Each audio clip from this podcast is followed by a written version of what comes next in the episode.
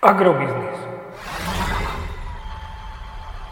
Ekonomický portál manažéra.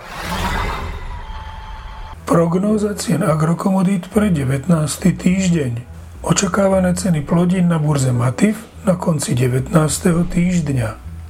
Pšenica 220 až 235 eur za tonu, kukurica 218 až 232 eur za tonu, repka 418 až 450 eur za tonu.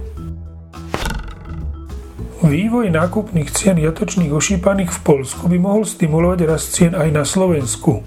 Konkrétne do pásma 2,38 až 2,44 eur za kilogram jatočnej hmotnosti.